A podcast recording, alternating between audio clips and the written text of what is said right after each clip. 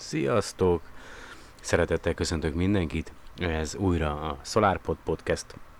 Nisó vagyok a házigazdátok, és kicsit rendhagyó módon kezdjük most az adást, hiszen két nap múlva véget ér a Cassini küldetése, és hát ma, most, illetve tegnap este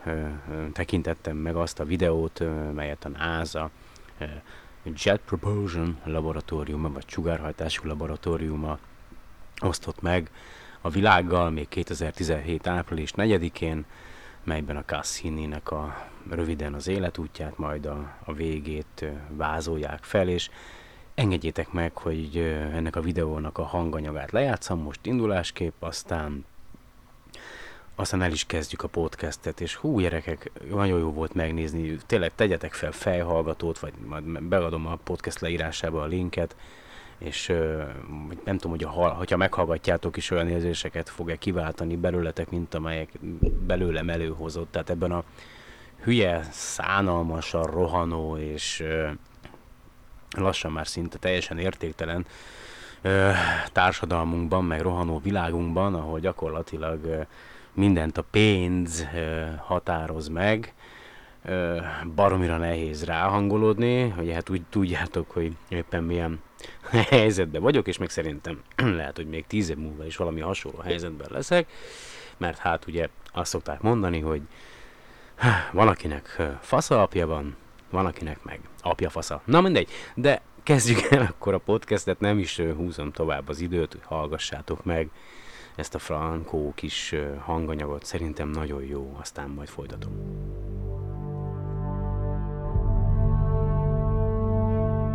A lone explorer. On a mission to reveal the grandeur of Saturn, its rings and moons.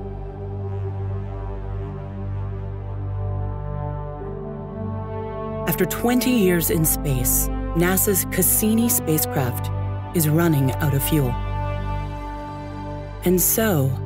to protect moons of Saturn that could have conditions suitable for life,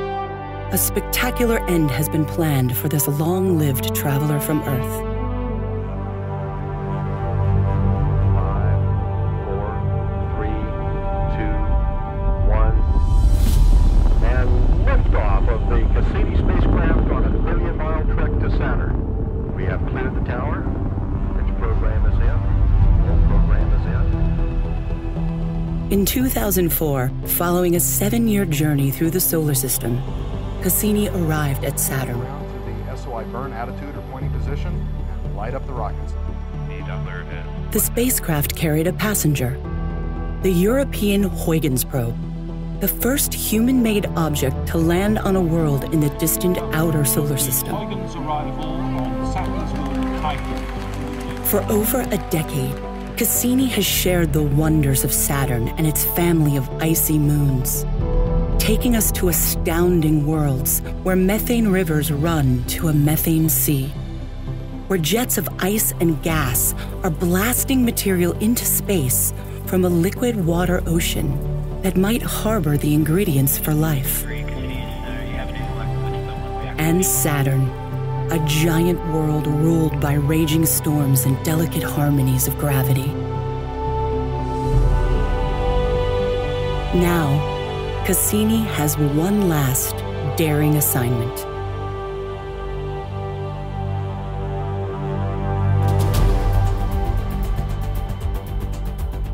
Cassini's grand finale is a brand new adventure. 22 dives through the space between Saturn and its rings. As it repeatedly braves this unexplored region, Cassini seeks new insights about the origins of the rings and the nature of the planet's interior, closer to Saturn than ever before.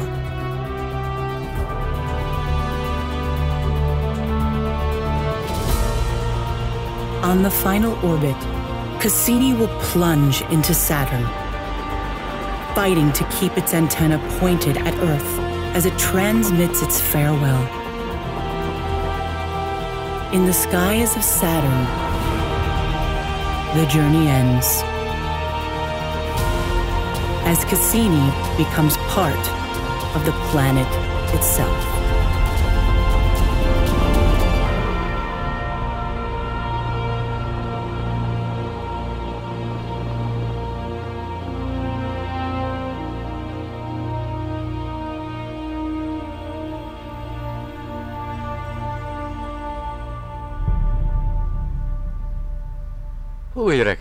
Szabályosan sírtam, amíg én is meghallgattam, és ez a sok hülye meg azt mondja, hogy lapos a föld, meg az egész világűr csak egy kivetítés a búrára. Tehát nem normális, komolyan. És, és akkor itt vagyunk, itt élünk, gondoljatok bele, hogy, hogy uh, itt sem a legjobb a legtöbb embernek, de hogy, hogy vannak olyan területek ezen a bolygón, ahol uh, még ennél is nagyobb szellemi mély szegénység van, mint, mint úgy általában ebben az országban, és oh, gyerekek, fantasztikus. Tehát, hogy annyira bánom, sajnálom, hogy gondoljatok bele, hogy 1997. ö, október 15-én ö, indították útjára a Cassini űreszközt, űrhajót, rajta ugye az európai Huygens vagy Huygens űrszondával, amely aztán leszállt a Titánnak a, a felszínére, és 1997-ben én hol voltam? 17 éves voltam. Ö, hát igen, nagyban még talán a első vagy második szerelmemmel jártam, már pontosan nem emlékszem, hogy meddig tartott. É, otthon állandó volt a balhé. Ja, úristen, tehát 10, 20 éve, eltelt 20 év azóta az életemből, és ez hihetetlen. Na mindegy, szóval aztán ugye mondja a videó is, csak azért mondom, hogy aki esetleg nem beszélne angolul, hogy nem értette volna, hogy miről szól ez a kis rövid beszámoló. Ugye elindult a Cassini űreszköz 1997. október 15-én, mert a, a, azt ö, ö, az volt a feladata, hogy a Saturnust és a körülötte lévő holdakat figyelje, vizsgálgassa, méregesse, és aztán 2004-ben meg is érkezett, és ö, 2005 elején pedig ugye a, a, elbocsátotta magától a Huygens űrszondát, és az pedig ö, leszállt a, titára, és a, ez na- nagyon-nagyon fontos lépés volt, mert ugye a, a Voyager űrszonda ugyan látta a titánnak a, a, a felhő rétegeit, de ugye a felhőkön nem látott át, és a, a Voyager volt az, ami azt hiszem talán először megmérte, hogy, hogy szénhidrogének vannak a, a, a, a Titánnak a légkörében, eh, a Saturnus Titán nevű holdjának a légkörében, ugye, és aztán elküldtük ezt a Huygens szondát, ami leszállt a Titánnak a felszínére, és a, amíg ereszkedett, folyamatosan készítette a felvételeket, a méréseket, és neki köszönhetjük azt, hogy most már tudjuk, hogy gyakorlatilag a, a Titán az olyasmi, mint egy mini föld, csak hát víz helyett a körforgásban szénhidrogének, metán és sok egyéb más van. Meg hát ugye persze jóval hidegebb is van, de, de rendesen folyók, tavak, óceánok, tengerek, szárazföldek vannak, csak hát nem víz borítja a felszínét, hanem folyékony halmazállapotú metán, talán meg nem akarok hülyeséget mondani, nitrogén, azt nem tudom. Ö, aztán ugye a, a Cassini űreszköz volt még az, aki a, az Encleda, Encledész, Encledász, nem tudom pontosan, hogy ejtjük magyarul, most nem jut eszembe, Holdon, ugye lefényképezte ezeket az úgynevezett vízgőz, gejzireket, ugye az Encledász is egy a, a Jupiter Európa holdjához hasonló, csak a Saturnus egyik holdja, amelynek teljesen fagyott a felszíne, és a felszín alatt ugye,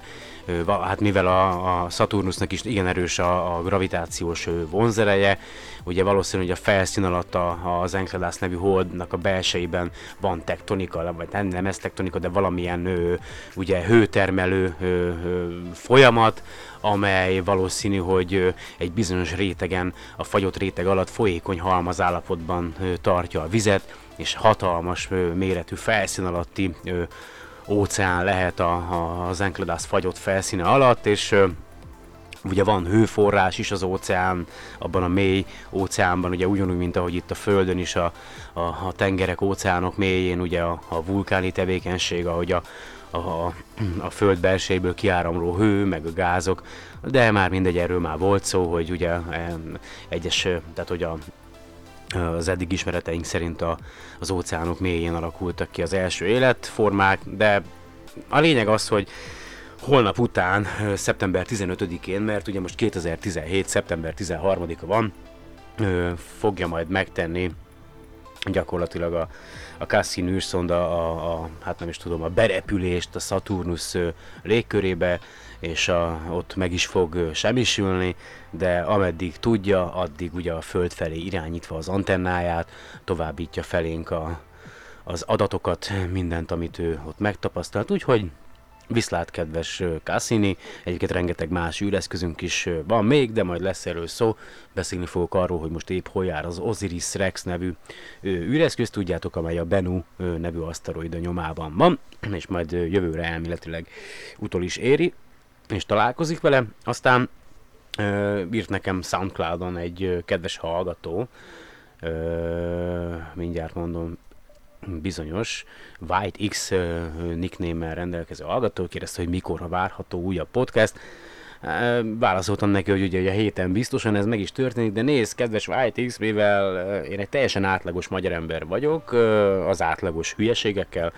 mondjuk úgy, hogy némi mániákus depresszióval is, vagy nem tudom, minek hívják ezt, tudja, tudod, ilyen hangulatváltozás, mi egymás, a hétköznapi problémákkal, meg ez a podcast ugye teljesen amatőr adás, úgyhogy gyakorlatilag azt tudom neked mondani, hogy alapjában véve kiszámíthatatlan, hogy milyen időközönként lesz újabb podcast. Annyit tudok neked mondani, és a többieknek is, hogy bár sokszor, sokszor érzem úgy, hogy abba kéne hagynom az egészet a francba, de nem fogom abba hagyni, mert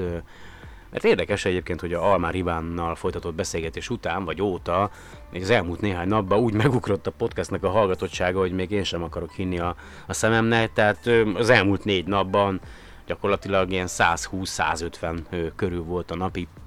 podcast hallgatások száma, úgyhogy talán ki tudja lesz ebből egyszer valami, és ugye na, nagyon sokszor mondtam, hogy én nem egyedül szeretném ezt csinálni, tényleg várom azoknak a jelentkezését, akik hasonló érdeklődési körrel bírnak, szívesen beszélnének egy adott témáról, ami ugye a világ egyetemmel és hát egyéb tudományos dolgokkal kapcsolatos, mert azért egyedül tényleg nem tudok ennyi mindent összeollózni, meg lefordítani, és aztán nektek ugye átadni, nem is nagyon van időm a munka, meg egyéb hülyeségeim mellett erre, de igyekszem, tehát tényleg igyekszem azért nem túl sok baromságot beszélni, és hogyha egy adott műsorban esetleg hibát vétek, mondjuk többet is, akkor azt igyekszem vagy azonnal korrigálni, vagy pedig a következő podcastben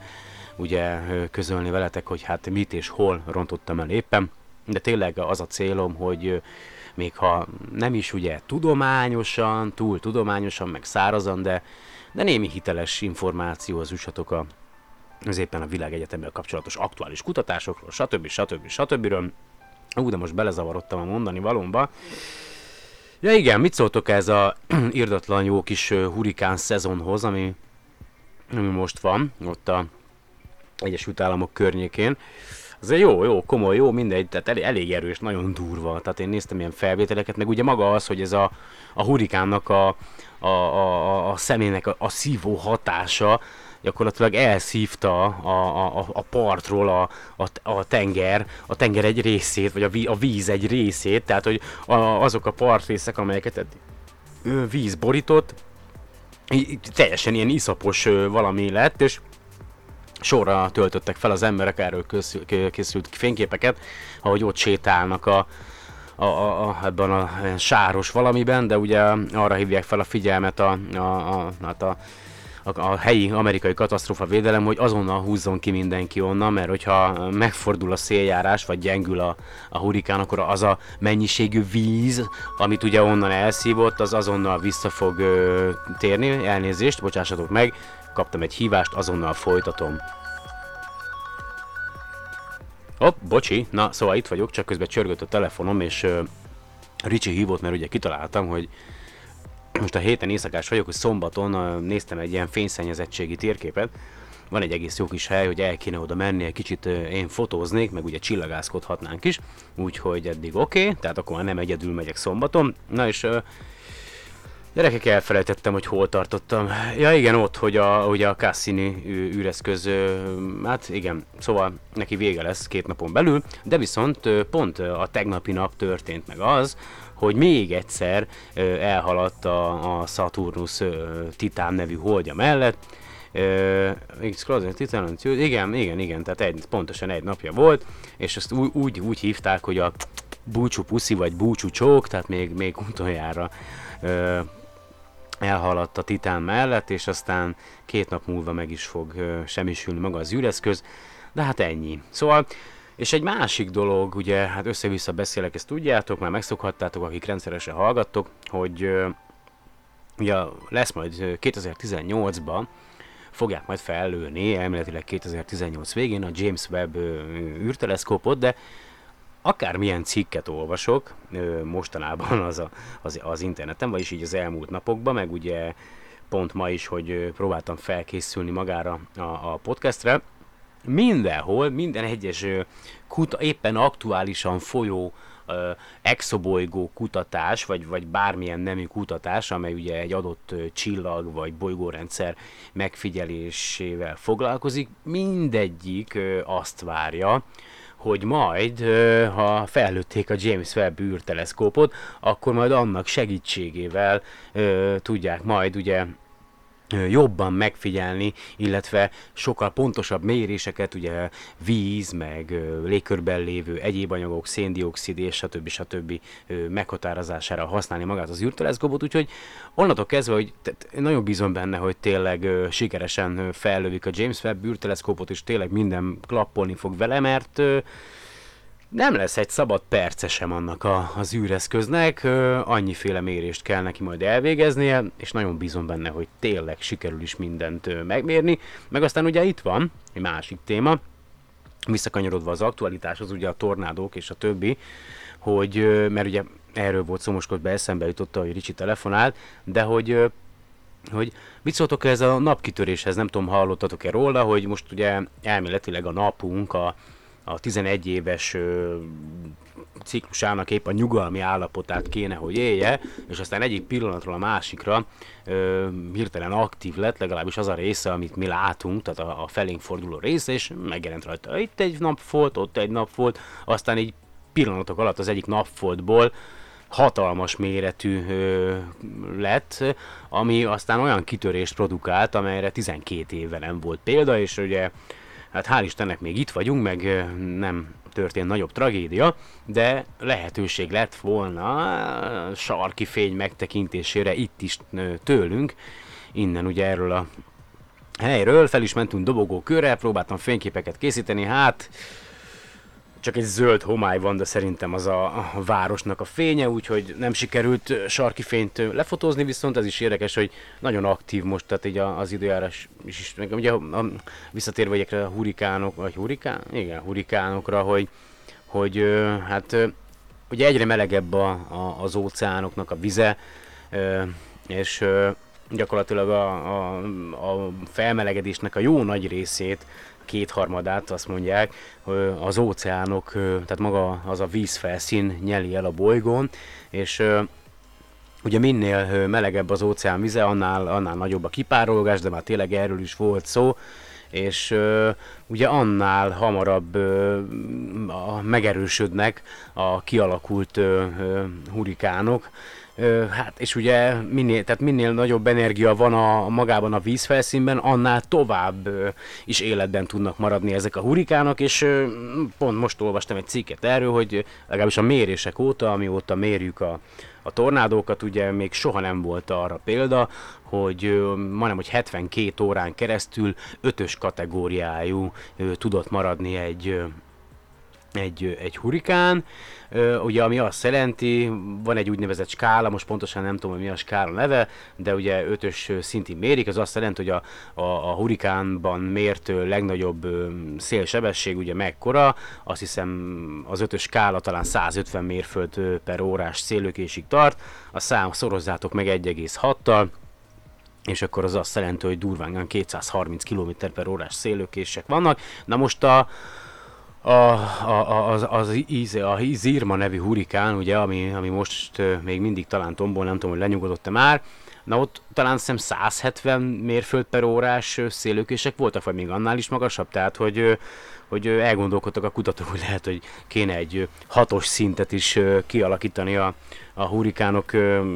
mérésére, vagy ugye besorolására, és tényleg, tényleg 72 órán keresztül, azt hiszem, ha jól emlékszem az időre, de a lényeg az, hogy nagyon-nagyon sokáig tartotta ezt a, az energiát, ugye képes volt erre ez a hurikán, és ezt tudósok annak tudhatják, vagy annak tudják be, vagy azt mondják, hogy azért, mert az átlagosnál jóval melegebb volt, vagy velegebb ott azon a részen a tenger vagy az óceánnak a vize, de biztos hülyeségeket beszélek, ugye nem vagyok klímakutató, szakember, és a többi, és a többi, meg én nem is szeretek ezen vitázni, hogy, hogy van-e befolyásunk, van sem, már nagyon sokat beszéltem erről, biztos vagyok benne, hogy nem tesz jót az, amit mi csinálunk, de azért ez egy sokkal nagyobb és összetettebb dolog, mint amilyennek ugye mi tehát mi kicsik vagyunk az, ahhoz szerintem, hogy, hogy teljesen tönkrevágjuk ezt az egészet. Gyanítom, hogy előbb fog minket egy, egy hatalmas vihar, vagy, vagy azt meteor becsapódás elpusztítani, mint, mint maga az általunk a légkörbe bocsátott széndiokszid, de, de van közünk, tehát ez egyértelmű, hogy van közünk hozzá, ugye tehát nem, nem tesz jót, hogy, hogy az, az, ami egyszer oda lekerült a föld alá, azt mi folyamatosan pff, nyomjuk ki. Úgyhogy biztos, hogy nem jó, de most itt lehet, hogy egy nagy levegőt kéne vennem, iszok egy korty kávét engedelmetekkel. Aztán megkeresem a különböző cikkeket. Ugye ma igazából mm, próbáltam e- ezt a részt leszámítva, ameddig most beszéltem, olyan témákat keresni, amelyek viszonylag kapcsolódnak egymáshoz, úgyhogy ezt most remélem, hogy sikerül is. Azt mondja, hogy leginkább az exobolygó kutatásról lesz szó, vagy kutatásokról lesz szó, meg az azzal kapcsolatos új információkról. Ugye tudtok a, gondolom a Trapist egy rendszerről, ugye, hogy ott van hét kőzetbolygó, amely amely a csillag körül kering, egy M-típusú vörös törpe ugye csillag körül keringenek, és hogy abból három bolygó a, a lakhatósági zónán belül található, de ugye tudjátok azt is, hogy a trapista egy az teljesen más hullámhosszon sugároz, mint a, mint a mi napunk, meg bla bla bla bla bla bla, bla. tehát hogy a, nem olyan energiát sugároz ki. A lényeg az, hogy ugye Á, jó. Tehát először is van egy olyan cikk, azt hiszem, hogy amikor a trapistai rendszerről beszéltem, akkor az akkori információk mm, birtokában azt mondtam, ha jól emlékszem, hogy maga a, ez a trapist egy csillag, ez a 500 millió év körül van, tehát nem akarok hülyeséget mondani, de én így emlékszem, hogy így mondtam, nem hallgattam vissza magát az adást. Aztán ö, 2017. augusztus 16-ai a cikk, mi szerint a, a kutatók ugye, hát mert onnantól kezdve, hogy hogy nyilvános, vagy hát tehát, hogy onnantól kezdve, hogy a nyilvánosság elé tárták azt az információt, hogy, hogy ugye mennyi kőzetbolygó kering a, a Trappist egy körül, ugye az összes tudós, vagy összes kutató, aki tehette, az, az ugye elkezdte figyelni ezt a rendszert, és a, a mérések szerint ez a rendszer, vagy maga ez a csillag, és sokkal idősebb, mint aminek mi gondoltuk, és ha minden adat stimmel, akkor durván olyan, ö, igen, igen, de jó, jól mondtam, igen, de jó, tehát így, jól mondtam, tehát itt tényleg azt írja a cikk, hogy ugye kb. 500 millió évesnek gondoltuk, és ö, most a, a legújabb információk szerint kb. 5,4 és 9,8 milliárd ö, évesre becsülik, vagy e között az időtartamra becsülik a magának a csillagnak a, a, a, az életkorát, ami abból a szempontból jó, hogy talán akkor is beszámoltam arról, hogy ezek ö, vörös törpék, amelyekből ugye a legtöbb van az eddig ismereteink szerint a, a galaxisunkban, és talán a világegyetemben is, ugye a, tejútrendszerben lévő csillagoknak durván 70-75%-át adják ezek a, az úgynevezett vörös törpék, M-típusú vörös törpék, és hogy ugye azt is tudjátok, hogy a, az életüknek a, az elején ugye rengeteg, tehát sokkal aktívabbak, rengeteg káros sugárzást bocsátanak ki, és ugye azt is tudjátok, hogy az összes ö, kőzetbolygó, amelyet felfedeztek, az közelebb kering a magához a csillaghoz, mint amennyire a Merkur a naphoz, a nap, nap körül kering, de ugye persze ez a M-típusú csillag, ez jóval kisebb a mi napunknál, a Jupiter méretű, szerintem alig nagyobb a Jupiternél, de nem akarok hülyeséget mondani, talán úgy emlékszem, hogy, hogy ekkora a mérete, de akkor is ugye elég közel vannak hozzá a bolygók, és a, a fiatal korában ez a csillag nagyon intenzív legalábbis a megfigyelések alapján, és ugye attól tartottak, hogy mivel még fiatal, tehát hogy a, az a mennyiségű és mértékű sugárzás, ami ezek a napkitörések és a többi, amit kilövel magából, olyan erejűek, hogy, hogy a bolygókon, még azokon a bolygókon is, ahol amelyek ugye az úgynevezett lakhatósági zónán belül keringenek, ahol az általunk ismert élet ugye lehetséges, ahol ugye a víz folyékony halmazállapotban jelen lehet a bolygón, tehát hogy olyan mértékű a sugárzás, amelyet ezek a bolygók kaptak, hogy tök mindegy mit csináltak, nem voltak képesek megtartani a, a bolygók a légkörüket, tehát gyakorlatilag mindent, amit lehetett, ugye elfújta a légkörből ez a, ez a, a, a, a csillag a fiatal korában, meg persze ugye a, még az sem bizonyított, hogy bár a, a modellszámítások szerint ugye ezek a bolygók kötött keringési pályán keringenek a, a központi csillag körül, tehát mindig ugyanazt az arcukat mutatják a, a csillag felé, tehát hogy az egyik felük az forró, mint az állat, a másik meg ugye mondjuk kisé hidegebb, tehát hogy fú, nagyon nehéz ezeket így meghatározni, legalább én is csak abból tudok gazdálkodni, amiket olvasok, de ugye mindenki azt mondja, hogy a további megfigyelésekhez a, majd a James Webb űrteleszkópra van szükség, aztán egy kutatók egy másik csoportja, szintén ugye a, a Trappist egy Trappist egy rendszert vizsgálgatták, és a Hubble űrteleszkópot használták arra, hogy megnézzék, hogy van-e egyáltalán, és hogy van, ha van, akkor milyen mértékben lehet-e víz ezeken a bolygókon, a, a Trapist egy körülkeringő bolygókon. Na és akkor ugye itt a cikk, bocsássatok meg, egy kicsit bele kell ö, olvasnom, hogy nagyjából. Tehát azt mondja, hogy oké, okay, tehát a Hubble teleszkópnak köszönhetően ö, egy nemzetközi kutatócsoport tanulmányozta a rendszernek a bolygóit, ö, és most már tudjuk, hogy megvannak az első ö, nyomok arra, hogy van-e ott, vagy nincs, esetleg, ugye hát olyas, hogy azért tanulmányozták, hogy van-e ott, vagy nincs víz magában ebben egyben a rendszerben. Azt mondja, hogy a, a csoportnak, a tanulmányának a címe, az azt mondja, hogy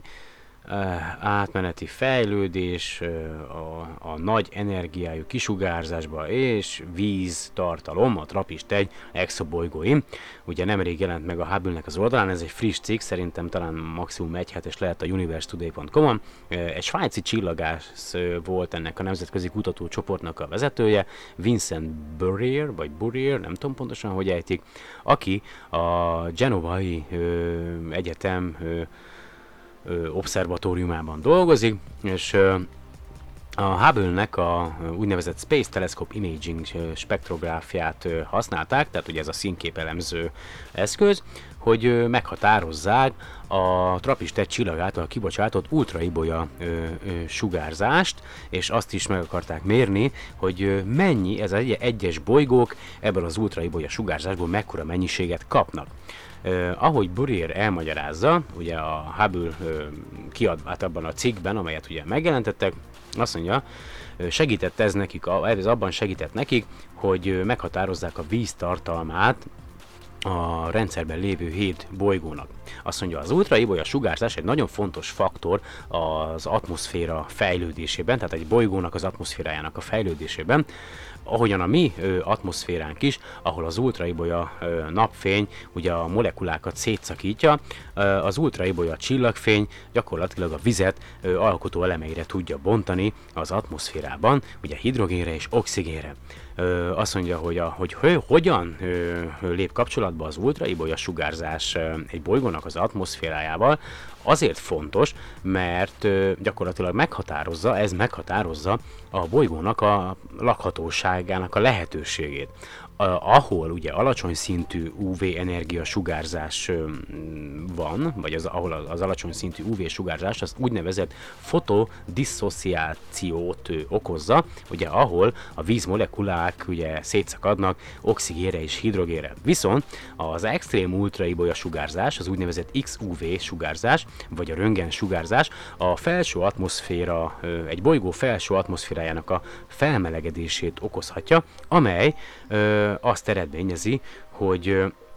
a hidrogén és az oxigén viszonylag könnyebben tud eltávozni a bolygónak a légköréből. Ugye a hidrogén, ezt tudjuk, hogy könnyebb, jóval könnyebb, mint az oxigén, ezért sokkal könnyebben tud a világűrben eltávozni, vagy ki, kitávozni, és, ezáltal ugye sokkal könnyebben is megfigyelhető a színképe. És akkor pontosan ezt csinálta a Börér és a, a csapata, folyamatosan figyelték a Trappist 1 a bolygóinak a színképét, a hidrogén vesztességet figyelve, és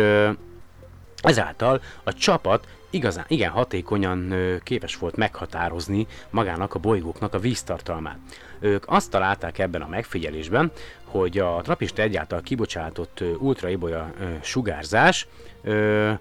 Hát ö, sajnos azt eredményezte, hogy a, a bolygók rengeteg vizet veszítettek a történetük, vagy hát az élet, élető, életük alatt. Ugye most már tudjuk, hogy olyan több mint 5 milliárd éves maga ez a rendszer, és ugye azt mondják, hogy a, a belső két ö, bolygó az annyi vizet vesztette el, hogy gyakorlatilag teljesen száraz és steril, és a, a mérések alapján, a megfigyelések alapján azt feltételezik, hogy durván 20-szor annyi vizet veszíthettek ezek a bolygók, mint amennyi a Földön lévő óceánok vízmennyisége. Azt mondja, más szavakkal, ez ilyen ezek a bolygók teljesen csontszárazak és gyakorlatilag sterilek. Ugyanakkor ugyanez, a, ugyanez a tanulmány, vagy ugyanez a mérési eredmény azt feltételezi, hogy a külső bolygók is ugye jelentős mennyiségű vizet veszítettek az idő alatt, ö,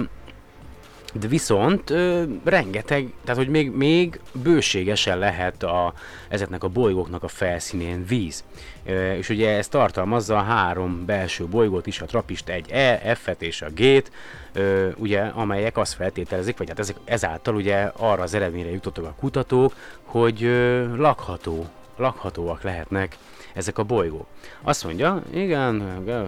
Rejcics, azt mondja, jó, tehát azt mondja, hogy vagy elnézést, bocsánat, csak ezt most már nem tudom, hogy hirtelen, mert most olvast, angolból próbáltam magyarra fordítani azonnal. Elbosan close linket to. Igen, jó, tehát hogy a, igen, jó, tehát a lényeg az, hogy, hogy ez a, ennek a tanulmánynak köszönhetően gyakorlatilag ugye ez az egész azt eredményezi, hogy, hogy további megfigyeléseket érdemes végezni a Trappist egy rendszerben, mert van ott víz, legalábbis ez szerint a tanulmány szerint, de ugye tudjátok, hogy a tudomány hogy működik, ezért is szeretem, ugye valakinek van egy elmélete, vagy van egy állítása, méréseket végez, azt gyakorlatilag megjelenteti egy ilyen tudományos folyóiratban, viszont addig, amíg mások meg nem erősítik ezeket a mérési eredményeket, addig ugye elméletileg nem tekinthető hitelesnek az információ, amit egy adott tudós vagy egy csapat közzétesz, mert független, egymástól független mérési eredményekre, hasonló mérési eredményekre van szükség ahhoz, hogy egy, egy ilyen tudományos állítás, elmélet vagy, vagy bármi eredmény az a tudományos világban teljesen elfogadottá váljon és hiteles lehessen. Mm, És akkor mindig azt hiszem egyébként így a podcastnek az elején, hogy majd nem bírok beszélni annyit, hogy, hogy ugye egy, egy óra legyen maga a podcast durván, vagy 40-50 perc, de már most járok mindjárt 35-nél, fene se gondolta volna, és maradjunk még mindig az exobolygóknál, meg szintén a Trappist egy rendszernél, most egy hirtelen így egymás után három cikk is van, ami ezzel foglalkozik, ugye hát ezt ez csak egy apró kiegészítés magához ez a rendszerhez, naprendszerhez, hogy ugyan még nem detektálták és nem látták, de egy másik ö, csillagászokból álló csoport ö, ugyanakkor azt feltételezi, hogy ö, hogy maga ez a trapist egy rendszerben is tartalmazhat gázóriásokat, legalább egyet, úgyhogy ö, még ezt is keresik, ö, bár ugye ez lehet, hogy jóval messzebb kering a, a csillagtól, mint, mint ezek a kőzetbolygók, meg ugye jóval tovább tart neki egy keringés, úgyhogy meglátjuk, hogy mi lesz, és aztán maradunk az exobolygóknál, azt mondja, hogy van egy olyan cikk, szintén a Universe Today-en, ez, ez mostanában számomra kedvesebb, mint a Space.com, meg az összes többi, mert azok tele vannak reklámmal. Hát persze itt is van, mert valamiből meg kell élni az oldalnak, de hát ez van. Azt mondja, hogy exobolygó vadászó földön kívüliek talán most is, ebben a pillanatban is a Földet figyelik. Ugye hát azt tudjátok, hogy a, mi hogyan figyelünk, vagy keresünk exobolygókat. Ugye két lehetőség van jelen pillanatban. Az egyik, ez az úgynevezett áthaladási metódus, amikor ugye azt figyeljük, hogy a, a csillag, amelyről éppen felvételeket készítünk, ugye a csillag fényében a, a esetleges változásokat keressük, ezek a változások pedig ugye abból adódnak részben, hogy a csillag előtt elhalad a körülötte keringő bolygó, és ez a bolygó a felénk, a csillagtól érkező fénynek egy részét ö, kitakarja előlünk, és ö, ugye van egy ilyen grafikon, de már erről is beszéltem sokszor, amikor a bolygó elhalad a csillag előtt, akkor grafik, a, bocsánat, a, a, mérés, a műszernek az egyenes vonal, egy, lesz egy hirtelen elindul lefelé, és ugye addig, addig, addig megy le, amíg a, a, a csillag pont közép, vagy a bolygó pont középre nem ér, legalábbis innen a megfigyelőhöz nézve, aztán mikor már ugye megszűnik, kezd megszűnni a, a kitakarása a bolygónak, akkor újra visszamegy maga ez a vonal ma, ad, arra a pontra, ahol ugye volt, és egyenes vonalként megy tovább, tehát van egy ilyen grafik, illetve van egy másik módja, nem tudom, hogy jól fordítom-e, bár itt, ez úgynevezett sugársebesség metódus, ez nagyjából abból adódik, hogy ugyanúgy, mint ahogy mondjuk a, a, a hold kering a föld körül, vagy a föld kering a nap körül, tehát mondjuk két test kering egymás körül, akkor egy úgynevezett ö, tömegközéppont körül keringenek, amely ugye nem feltétlenül mondjuk itt a, a Föld-Hold esetében, ugye nem a, a Föld középpontjában található, hanem egy jóval, kicsivel kijebb. Ugye van egy közös tömegközéppontja a Föld és a Hold rendszernek, és ahogy ugye kering egymás körül a, a, a, a- két test, a Földnek is van egy úgynevezett kilengése, és amikor egy bolygó körül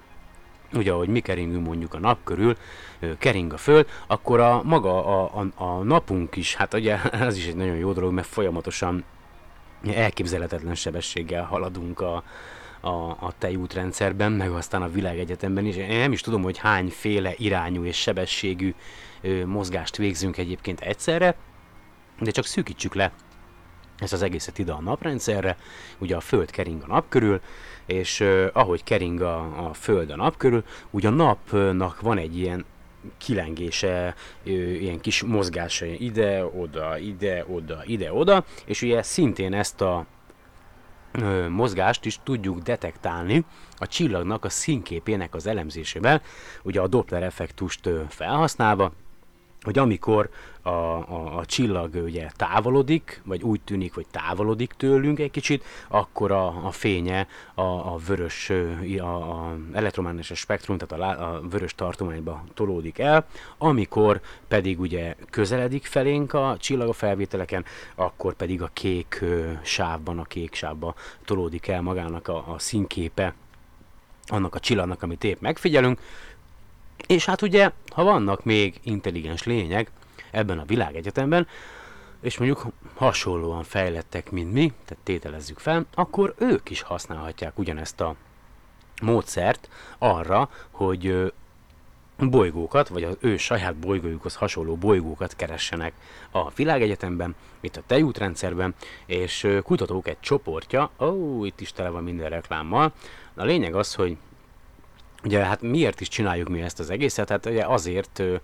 keressünk ugye ilyen exobolygókat, hogy meg azért figyelünk állandóan minden különböző eszközökkel, hogy hogy megtalálhassuk azt, hogy, hogy a választ a kérdésünkre, hogy vajon egyedül vagyunk a világegyetemben, és hogy az intelligens, az általunk ismert intelligens élet bárhol máshol is kialakulhatott-e a világegyetemben, vagy itt a közelünkben is lehet, nem tudjuk még sajnos. Ugye most hál' Istennek megérkezett az All About Space következő száma, abban pedig pont arról van cikk, hogy az élet, ahogy mi nem ismerjük, tehát hogy majd elolvasom, és aztán lehet, hogy a következő podcastben majd erről fogok egy kicsit beszélni. De a lényeg az, hogy, hogy tételezzük fel, hogy a Földön kívüliek is ugyanúgy kutatják, tehát léteznek, és ugyanúgy kutatják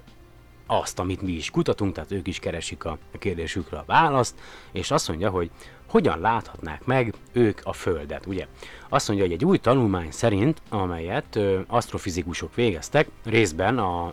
Belfasti ö, Queen's University-ről, részben pedig a azt mondja, hogy a Németországban található Max Planck Institute for Solar System Research bla, intézetből, bla bla bla, mindegy, azt mondja, hogy a Föld uh, ugye detektálható lehet uh, a jelenlegi technológiával, tehát azzal a technológiával, amivel mi is dolgozunk, nagyon sokféle uh, csillagrendszerből a galaxisunkban. Ez a tanulmány, ugye a, a címe az, hogy azt mondja, hogy a tranzit láthatósági zónák a ö, naprendszer bolygói, tehát a naprendszer bolygóinak a tranzit láthatósági zónái, ez nem rég jelent meg, a Monthly Notice, Notice, nem tudom, of the Royal Astronomical Society azt mondja, hogy Robert Weiss ö, vezetésével, aki egy PhD tanuló az Asztrofizikai Kutató Centerben, ugye a Queen's Egyetemen Belfastban, és a azt mondja, hogy a csapat azt áll, állapítja, igen, Vedran, hogy, hogy azt, azt vizsgálta, hogy lehet-e, illetve hogy honnan lehet ugye detektálni magát a Földet az úgynevezett az áthaladási metódus segítségével. Azt mondja, igen, ezt tudjátok, már elmondtam, hogy min alapul ez a metódus. Azt mondja, ahhoz, hogy megválaszoljuk ezt a kérdést, a csapat azt mondja, igen, olyan helyeket keresett ugye az égbolton, ahonnan egy bolygó ö, legalább látható lehet akkor, mikor elhalad a nap előtt. És ennek függvényében, vagy ennek ezeknek a vizsgálatoknak a függvényében ö, azt mondja, hogy ugye azt, azt arra az eredményre jutottak, hogy nagyon sok helyről lehetne ö, detektálni ö, a közelbolygókat, tehát a belső bolygókat, ugye azért, mert azoknak viszonylag rövid a nap körüli keringési ideje, tehát hogyha a gázbolygókat szeretnénk ugye detektálni egy távoli csillag rendszerből, akkor ugye a Jupitertől a Neptunig a maguknak, a, a bolygóknak ugye 12-től 165 évig is eltart, míg egyetlen egy kört megtesznek a nap körül, tehát hogyha gondoljatok bele, hogyha valaki figyel, figyel, figyel, nem tudom hány éven keresztül, és mondjuk vagy csak 5 éven keresztül, mondjuk nekik is csak addig tart a, az űreszközüknek a küldetése, akkor ha ha éppen olyan szögből néznek, és nem látják a kőzetbolygókat, akkor nagy eséllyel nem látnak a, a napunk előtt elhaladni semmilyen bolygót sem. Szóval a lényeg az, hogy ugye tudjuk, hogy a, a nagyobb bolygók, tehát a gázóriások,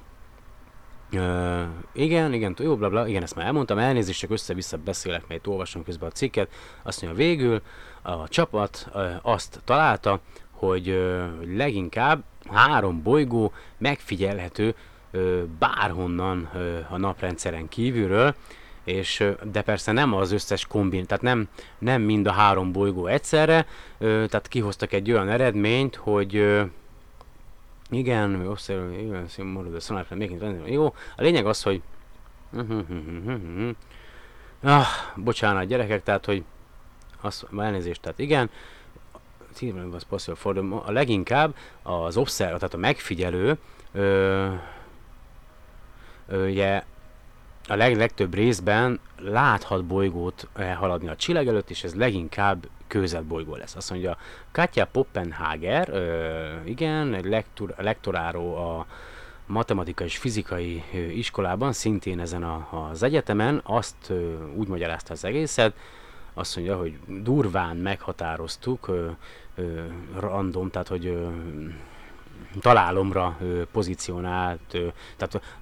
találomra elhelyeztek megfigyelőket itt a, a tej, tejútrendszerben, és közel 1 a 40-hez volt az esélye annak, hogy legalább egyetlen egy bolygót meg tud figyelni az a megfigyelő, ahol épp, aki éppen bárhol tartózkodik. Azt mondja, a lehetősége annak, hogy legalább két bolygót megfigyeljen, amint elhalad a nap előtt, ö, tízzel kevesebb ö, ahhoz, mint, mint ha csak egyet figyelne meg, és ugye, hogyha már hármat akarunk, akkor szintén még tízszer kisebb az esély arra, hogy, hogy mind a hármat meg tudják figyelni. Azt mondja továbbá, azt mondja, a, a csapat azonosított, ö, azt mondja, hogy 68 világot, ahonnan a megfigyelőknek ö, lehetőségük lenne, ö, tehát egy vagy több ö, naprendszerben keringő bolygót is megfigyelni, ahogy elhaladnak ugye a nap előtt. Aztán a kilenc ezek közül a bolygók közül azt mondja, hogy teljesen ideális helyzetben vannak hozzánk viszonyítva, tehát És bár ezek közül a bolygók közül sajnos ugye egyik sem bizonyult, vagy eddig, egyik sem bizonyult, vagy jelen tudásunk szerint nem lakható. Ezek a bolygók azt mondja, hogy HATS kötőjel 11B, 1RXS 1609B, LKCA 15B, WAS ASP kötőjel 68B, illetve WD 1145 plusz 017B, és azt mondja, hogy négy bolygó a WASP 47 rendszerben, ugye a B, C, D és E betűvel ellátott bolygók, tehát, hogy tehát a méréseik és a megfigyelésük és a kutatásuk eredményeként azt mondja, 68 olyan naprendszert vagy csillagrendszert azonosítottak, melyekről, hogyha azokon tegyük fel, van intelligens élet, és a nap felé néznek éppen egy űreszközzel, akkor tökéletesen láthatják azt, ahogy ö, több kőzetbolygó is elhalad a nap előtt. Azt mondja, igen, igen, igen, és mindezek fölött ők úgy feltételezik a statisztikai analízisek alapján, hogy itt a tejút rendszerben ö, több mint tíz ö, még jelenleg nem felfedezett és potenciálisan lakható világ lehet ö, a galaxisban, ö, amelyek, ö, tudatok, ö, igen, amelyek szintén ö, képesek lennének arra, hogy a Földet detektálják, ahogy elhalad a, a nap előtt a jelenlegi, tehát a, a, a, jelen, a, mi, a mi jelenlegi technológiánkat. Tehát itt ez a kutatás, meg ez a mérés, ez azt feltételezi, hogy valahol a tejútrendszerben bizonyos ö, csillag körül keringő bolygón egy hozzánk ö, teljesen hasonló, hasonló technológiai fejlettségi szinten lévő civilizáció ugyanazt csinálja, mint amit mi is csinálunk. Tehát, hogy ez ezen alapul, ezeken a felvetéseken, tehát nem beszéltek ők arról, hogy mi van a fejlettebb civilizációkkal, illetve mi van az olyan civilizációkkal, amelyek még egyáltalán nincsenek még olyan fejlettségi szinten, mint mi. Azt mondja. És akkor csináltak egy ilyen grafikont, ugye a galaxis középpontja felé kivetítve, majd szerintem ezt a képet fogom feltölteni a podcastnek a, a borítóképéhez, úgyhogy hát kíváncsi vagyok, hogy hogy mik lesznek a további felfedezések. Azt mondja, ugye, hát és ugye további méréseket is folytatnak a Kepler űrtávcsőnek az úgynevezett K2 névre keresztelt küldetésével, mert ugye tudjátok, hogy a Kepler már nem igazán működik tökéletesen, meghibásodott, talán azt hiszem beszél, beszélgettünk is a, a, az Almár Ivánnékkal erről, hogy valami giroszkópja meghibásodott, és aztán nem igazán tudják úgy használni, ahogy eredetileg kellett volna, vagy ahogy eredetileg képes volt a működése, mindegy. Azt mondja, Lehető Szadidi, igen, tehát hogy azt mondja, a jövőben további méréseket ö, próbálnak ö, ö, végezni, és ők is kutatnak exobolygók után, és abban bíznak, hogy ők is találnak esetleg olyan bolygót, amely lakható, úgyhogy hát mi ebből a tanulság? Az, hogy egyrészt én nem vagyok benne egyik ilyen csapatban se, mert nem rendelkezem ilyen végzettséggel, meg nem mozgok ilyen területen, Hát nem tudom, talán még nem késő. A másik pedig az, hogy rengeteg ö, csoport, tehát rengetegen foglalkoznak ezzel, rengeteg embert és kutatót ö, foglalkoztat az a kérdés, hogy vajon egyedül vagyunk-e, és hogy nagyon sokan dolgoznak azon, hogy, ö, hogy minden, ö, minden, tehát minden követ megmozgatnak azért, hogy ö, hogy megtalálhassuk, vagy találhassunk egy olyan bolygót, amelyről száz százalékkal bebizonyosodik, hogy alkalmas az állatunk, áll, állatunk az általunk ismert élet hordozására. De persze, ha száz tudós tenné közzé ugyanazt a tanul, tanulmányt, mérési eredményeket, hogy igen, megtaláltuk, akkor is lenne itt a bolygón jó néhány idióta vadbarom állat, aki szerint az egész csak kamu lenne, meg, meg, meg számítógépes, izé, grafikum, ah, komolyan mondom, hülyét kapok ettől. Na mindegy, most, hú, mindjárt 50 percnél járunk, gyorsan akkor egy dolog, akkor maradjunk az exobolygóknál, de még a Osiris Rex is jönne. Oké, okay, akkor ha már így exobolygókról beszéltünk, akkor beszéljünk a, az LHS 1140B nevű ö, bolygóról. Azt mondja, van egy olyan bolygónk, amelyet ö, nem rég fedeztek fel, az LHS 1140B, amely az nem vélemény meglepő, ugye az LHS 1140 vörös törpe, ami szintén azt hiszem M-típusú vörös törpe körül ö, kering, és ö, ez a csillag a CET csillagképben található, durván 41 fényévnyire a naptól, és azt mondja, hogy itt van nekem egy cikk az All About Space magazinban, tehát szintén van egy kutatócsoport, aki, aki folyamatosan ezt a ö, bolygót vizsgálja, és eddig sajnos ugye nem ö, tudták ö, beazonosítani a, hogy, hogy milyen az atmoszférája, van-e neki egyáltalán, és a többi, de az biztos, hogy, hogy kőzetbolygó, és a, a, az LHS 1140 csillag körül olyan távol, tehát ugye a lakhatósági zónán belül kering. Itt van néhány gyors adat, hogy mennyire földszerű ez az LHS 1140B, ugye a lakhatósági zónán belül kering, ahol ugye a víz létezhet folyékony halmaz állapotban, amely az általunk ismert élet kialakulásához ugye elengedhetetlen. Hát sajnos ez a bolygó ez egy kicsivel nagyobb, mint a Föld, és a gravitációja meg háromszor akkora, mint a, mint a Földé, tehát hogyha mondjuk ezen a bolygón sétálnánk, akkor az körülbelül olyan érzés lenne, mint hogyha ilyen szumó birkózót cipelnénk a vállunkon, vagy a hátunkon, úgyhogy hogyha ugye ez nagyon érdekes, azt mondja, hogy szilárd és kőzetbolygó, tehát ez biztos, hogy kőzetbolygó, azt mondja, ugye hatszor nagyobb tömegű, mint a massz, vagy hát nem tudom, hogy hatszor sűrű, hát, de a gravitáció azt hiszem háromszor akkora, tehát azt mondja, hogy és a mérete pedig kétszer kétszer akkora, mint a Földé, tehát hatszor nagyobb a tömege, mint a Földé, biztos, hogy kőzetbolygó, és ugye más, hát hogy 50%-kal nagyobb, mint a, a Föld, és azt mondja, hogy egy elég nagy szeletet kitakar a, a, a csillagjából, mikor elhalad előtte, és közel kering ugye egy hideg törpéhez, és azt mondja, hogy igen, ami sokkal hidegebb, mint a napunk, na de várjatok, akkor megint akkor itt olvasgathatunk, és ezt a, egyébként ezt a bolygót, az úgynevezett M-Earth, de hát ugye a Mirth nevű ö, csapat ö, fedezte fel, amelyet a azt mondja, hogy az Egyesült Államok Nemzeti Tudományos Alapítványa szponzorál, és ez a csapat rendelkezik az, a Föld északi féltekén, azt mondja, hogy 8-40 cm átmérőjű teleszkóppal Arizonában, az Egyesült Államokban, és délre is rendelkezik szintén 8 teleszkóppal, azt mondja, hogy a Cerro Tololo Inter-American Observatoriumban, Chilében. És azt mondja, én 2014-ben ez az M-Earth déli megfigyelő állomása detektálta és tanulmányozta az LHS 1140 csillag felől érkező fényt, és arra az eredménye jutottak, hogy ott lehet ugye exobolygó, aztán további méréseket is folytattak, és sikeresen megfigyelték ugye az úgynevezett áthaladási metódus segítségével ezt a bolygót, és ugye a, annak függvényében, hogy ebből a grafikonból mekkora szeletet harap ki maga ez a bolygó, nagyon sok mindent meg tudunk állapítani, ugye azt, hogy mekkora a bolygó, és a többi, és a többi. Igen, igen, tehát további kutatásokat is végeztek. É, igen, igen, azt mondja, igen,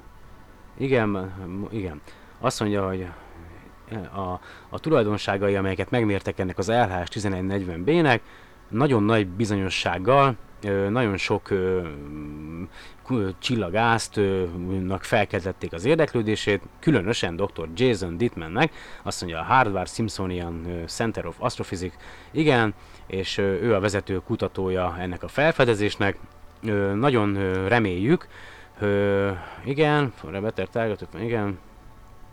we could hardly hope for. Ja, hogy alig remélhetnénk jobb ö, célpontot, ugye arra a kutatásra, vagy arra, ö, amit ugye folyamatosan végzünk, tehát hogy választ kapjunk arra a kérdésre, hogy, ö, hogy lehetséges az élet a Földön kívül is. Ö, igen, tehát mi azt állítjuk, hogy ez a kutatócsoport azt állítja, hogy ö, van egy, hogy van egy, van egy exobolygó, amely hasonló, amikor azt állítjuk, hogy egy exobolygó hasonló a Földhöz, egy csillagásznak meg kell, fel kell tenni a, a következő kérdéseket magában, ugye mi szükséges ahhoz, hogy egy bolygó lakható legyen. Ö, Igen, hát, igen, tehát a Földnek ugye nagyon sokféle mechanizmusa van, amely gyakorlatilag ö, az, éle, az általunk ismert életre alkalmassá tette ezt a bolygót. Ö, igen, jó, stb. stb. stb. Ah, jó van, hülyeségeket beszélek, gyerekek, ne haragudjatok, éjszakás vagyok, egy kicsit fáradt, meg már ugye 55 perce beszélek. A lényeg az, hogy igen, jó, igen, itt, na, itt azt írja, igen, na várjatok, azt mondja, jó, oké, tehát igen, azt mondja, a mi világunk ugye kőzetbolygó, vagy kőzetekkel és vízzel fedett, vagy hát a, a, a földfelszín, és ez lehetővé tette azt, hogy az általunk ismert legintelligensebb, legintelligensebb életforma, ugye a darwini evolúció által több millió év alatt létrejöjjön itt a Földön, és ugye, de ez nem véletlenül történik. Például azt mondja, van egy olyan csillagunk, amely gyakorlatilag ideális mértékű sugárzás bocsát ki magából, amelyet a földi növények ugye elnyelnek, és ö, sze, ugye belélegzik, ö, tehát hogy előállítanak belélegezhető oxigént a fotoszintézis által, és továbbá, igen, és a, ez a sugárzás, amit a Föld ugye elnyel, az kisugárzódik ugye az atmoszférába üvegház hatás által, tehát ugye ennek köszönhetjük egy minimális üvegház hatás, ugye erről is beszéltem már sokszor, tehát hogy nem egy rossz dolog, hogy van a Föld légkörében üvegházhatást elősegítő gáz, ugye széndiokszid, vagy vízpára, vagy éppen metán, bár a metán az nagyon dur, sokkal erősebb üvegházhatású gáz, mint a széndiokszid, tehát egy minimális mennyiségben az jó, hogyha van a bolygónak a légkörében ilyen, mert nem engedi lehűlni magát a bolygót, és ezáltal ugye kialakult itt egy, egy kellemes klíma. Azt mondja, az üvegház hatás segített abban, hogy ugye fenntartsa a Földnek azt a hőmérsékletét, amely lehetővé tette azt, hogy kialakuljon rajta az élet, de ezen kívül még van itt a, a, a lemeztektonikai mozgás, ugye a, ott van aztán még a föld belsejében folyékony halmazállapotban lévő külső mag, amely által generált ugye elektromágneses mező megvéd minket a nap felől, illetve a kozmikus térből érkező káros sugárzásokkal szemben. És Ugye az első dolog, amelyet ugye mindenféleképpen figyelembe kell venni, az a sugárzás, amely az LHS 1140 felől ö, érkezik a bolygó felé, és ugye azt, hogy az hogyan ö, és milyen hatással van ö, az LHS 1140B nevű bolygóra és a rajta lévő esetleges életre. Ugye ahhoz, hogy ezt megvizsgáljuk, Ö, azt tudnunk kell, hogy ez az LHS 1140B nevű csillag sokkal kevesebb energiát bocsát ki, mint a mi napunk. Ugye ez egy M-típusú törpecsillag, ö, és ezek a, a csillagok a, a, a, ki, a általuk kibocsátott sugárzást leginkább a, a elektromágneses spektrumnak a vörös és az infravörös tartományában bocsátják ki. Ez az alacsony energia kisugárzás azt okozza, hogy a bolygó eléggé sötét lehet, tehát nem kevésbé megvilágított. Úgyhogy ha esetleg majd elmegyünk oda, akkor jaj, de vicces, vigyünk magunkkal zseblámpát. Szóval azt mondja, Habár a csillagnak a sugárzása, ugye sokkal, tehát a csillag sokkal kisebb energiával sugároz, mint a mi napunk, még mindig kibocsát magából elegendő mennyiségű ultraibolya sugárzást, amely ö, hát potenciálisan ö, károsíthatja az esetleges életet, ami ugye ott lehet azon a bolygón. A jó hír az, hogy ö, ahogy ez a, ez a csillag is olyan durván 5 milliárd évesnek tűnik, a, a sugárzása, az általa kibocsátott sugárzás már sokkal kevésbé intenzív és kevésbé káros a körülötte keringő bolygóra. A növényi élet ezen az LHS 1140-ben teljesen más lehet, ö, teljesen eltérő lehet attól, mint amelyet itt a Földön ugye tapasztalunk. Ja, hogyha azt feltételezzük, hogy ezen a bolygón létezik, léteznek növények, ö, akkor a, a, a, ez a sugárzás, ez a csillagnak a sugárzása teljesen ö, ö, más módon, vagy megváltoztatja magát ezt a fotó, ö, a fotoszintézis folyamatát. Azt mondja, hogy nagyon sok érdekes dolog van, amikor ugye erről beszélünk. Ö, azt mondja, ugye nincs elég optikai foton, vagy fény, tehát a, a, a, ugye az általunk látható tartományban, mint ahogy a, a minapunk is sugároz, ezért a, a klorofilnak ö, ugye a klorofil nem működik hatékonyan, és hogyha léteznek ott bolygók, akkor egy teljesen más módon ö, oldják meg magát a fotoszintézist, mint itt a Földön ö, lévő növények. És hogyha tegyük fel, erre a bolygóra rálépnénk, akkor ugye a növények nem olyan szép zöldek lennének, mint ahogy így a, a Microsoft operációs rendszerének a kezdő hátterében, hanem olyan lenne, mint egy ilyen horrorfilmben, tehát hogy minden fekete lenne. Azt mondja, ha már az LHS 1140B ugye nagyon közel kering a, a központi csillagjához, ez a bolygó is sokkal közelebb kering, hát közelebb kering, mint a Merkur a naphoz, viszont maga a bolygó ugye a csillagnak a lakhatóság zónáján belül van. Ugye ez az a terület, bla bla bla, ahol folyékony halmaz állapotban lehet ö, víz. Ez azt jelenti, ö, hogy a bolygó ni- nincs olyan, elég, nincs olyan közel a csillaghoz, hogy a víz elpárologjon, felforjon, illetve nincs olyan messze, hogy a víz fagyott állapotban legyen rajta, tehát pont a legideálisabb távolságon belül van. Az LHS 1144 sugárzása sokkal kisebb, mint ugye a min napunk sugárzása, és a, a, tehát, a boly, tehát az úgynevezett lakhatósági zóna sokkal közelebb található a csillaghoz, mint itt a, a naprendszerben. Azt mondja, az adatokat, amelyeket eddig összegyűjtöttek, sajnos még nem ad lehetőséget arra, hogy biztosan állíthassák, hogy van a bolygó felszínén víz. Ugyanakkor, ahogy ö, Dittman professzor megemlíti, a víz az egyik legbőségesebb molekula a világegyetemben, és ugye nagyon sok helyen találtunk már vizet, olyan helyeken is, ahol gyakorlatilag szinte nincs atmoszféra, lásd a Merkur bolygó, illetve ugye az aszteroidák, amelyek ugye itt a naprendszeren belül is keringenek, illetve az üstökösök. Azt mondja, ö, hát feltételezik, hogy, hogy az LHS 1140B sokkal vízbarátabb hely, ugye, mint ezek a helyek, amelyekről most az előbb beszéltem. Az mondja, igen, tehát végig megyünk a checklistán, hogy mire van szüksége egy bolygónak ahhoz, hogy az általunk élet, ismert élet jelen lehessen rajta. Igen, Orbit, time to discuss a planet, igen. Jó, hogy akkor most jön szóba a bolygó, hogy akkor beszéljünk egy kicsit a bolygóról, hogy milyen lehet ez a bolygó. Azt mondja, hogy legalább minimálisan úgy gondoljuk, hogy a, a, ahhoz, hogy egy bolygó lakható legyen, ö, szilárd felszíre van szüksége, a megfelelő hőmérséklettel, hogy a folyékony halmazállapotban a víz jelen lehessen. Ami után megmértük a sűrűségét ennek a bolygónak, mert ugye ezt is meg tudták valamilyen mód mérni, ö, úgy biztosan állíthatjuk, hogy ez a bolygó ö, kőzetbolygó, és ö, igen, meg, körülbelül meghatározták a hőmérsékletet is, a csillag távolságának függvényében, és valószínűleg lakható. Azt mondja, igen, jó, jó, jó, jó, jó, jó, jó, jó, jó, jó, jó. Szóval a lényeg az, hogy az eddigi mérések szerint ez a legideálisabb jelölt legalábbis ezen kutatócsoport szerint arra, hogy életet találhassunk a Földön kívül. További méréseket fognak még végezni, és vajon kitaláljátok el, hogy melyik eszközre várnak? Elsősorban igen, a James Webb űrteleszkópra azt várják, hogy hogy már lőjék már fel jövő év végén, és ők is tudják használni, meg persze ugye az Európai űrügynökség is építi a, a Extreme Large ö, teleszkópját is, ö, ö, azt hiszem Csillébe talán, meg az óriás Magellán teleszkópok is ö, épülőben, azt hiszem, vagy folyamatban van az építésük, úgyhogy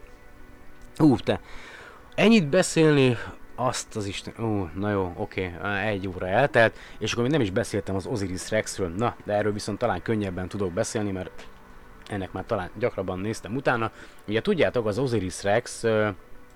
az az űreszköz, amely tavaly szeptember 8-án került felbocsátásra, és azt a feladatot kapta, hogy közelítsen meg, majd mintázzon meg egy úgynevezett touch and go technológiával egy a Földre a későbbiekben talán veszélyes aszteroidát, a Bennu névre keresztelt aszteroidát, és Ugye tavaly szeptemberben lőtték fel, ment egy kört, és most újra itt van egyébként a közelünkben, mert nem sokára egy úgynevezett gravitációs manővert fog majd végrehajtani a, a Föld déli sarkánál, amelyel aztán egy újabb lendületet vesz, és ö, 2018 novemberében, ha minden a tervek szerint halad, akkor meg is érkezik a Bennu nevű aszteroidához. E, hogy mikor fog sor kerülni erre az úgynevezett gravitációs manőverre, hát nem is olyan, nem sokára, szeptember 22-én, és ezek, ennek kapcsán indította az Osiris Rex csapata egy ilyen kampányt, ami ugye úgy szól, hogy integessetek az Osiris Rex eszköznek, ez arról szól ez a kampány, hogy ak- akkor azon a napon, mikor az Osiris Rex ugye elhalad újra a föld mellett, akkor készítsetek magatokról felvételeket, ugye ellátva a, a nem is tudom milyen hashtaggel, a Hello Osiris Rex hashtaggel, és akkor töltsétek fel a képet a Facebookra, vagy Twitterre, vagy a Instagramra, akárhova, ahová szeretnétek ezzel a hashtaggel ellátva. Lehet, hogy én is meg fogom tenni, ha nem felejtem el. Aztán a, az Osiris Rexnek a projekt oldalán, a www.asteroidmission.org oldalon vannak kiegészítő anyagok, amelyek letölthetők és kinyomtathatók erre az eseményre. Tehát, hogyha érdekel titeket és szeretnétek ti is fényképet készíteni magatokról, akkor a www.asteroidmission.org címen megtalálhatjátok az információkat, és akkor le lehet, ki lehet nyomtatni ilyen Hello, Osiris Rex nagy A4-es vagy nagyobb formába ilyen posztereket, és akkor ugye azzal együtt fényképezhetitek le saját magatokat.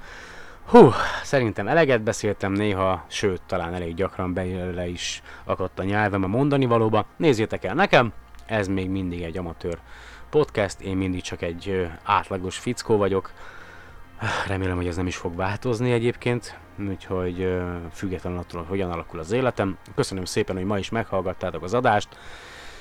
Ha bármilyen kérdésetek van, vagy véleményetek, akkor nyugodtan írjatok a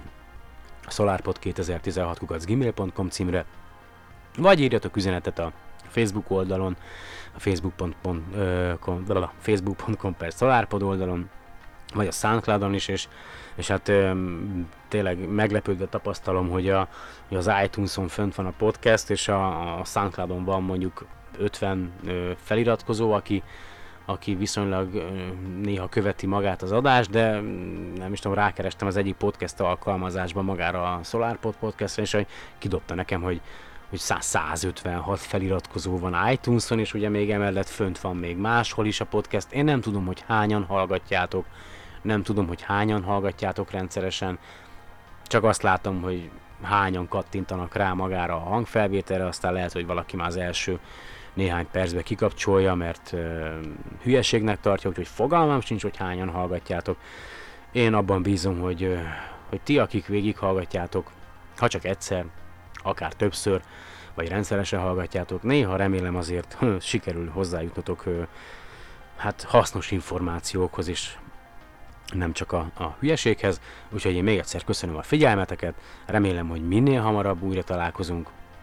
ez nem csak tőlem függ, sziasztok!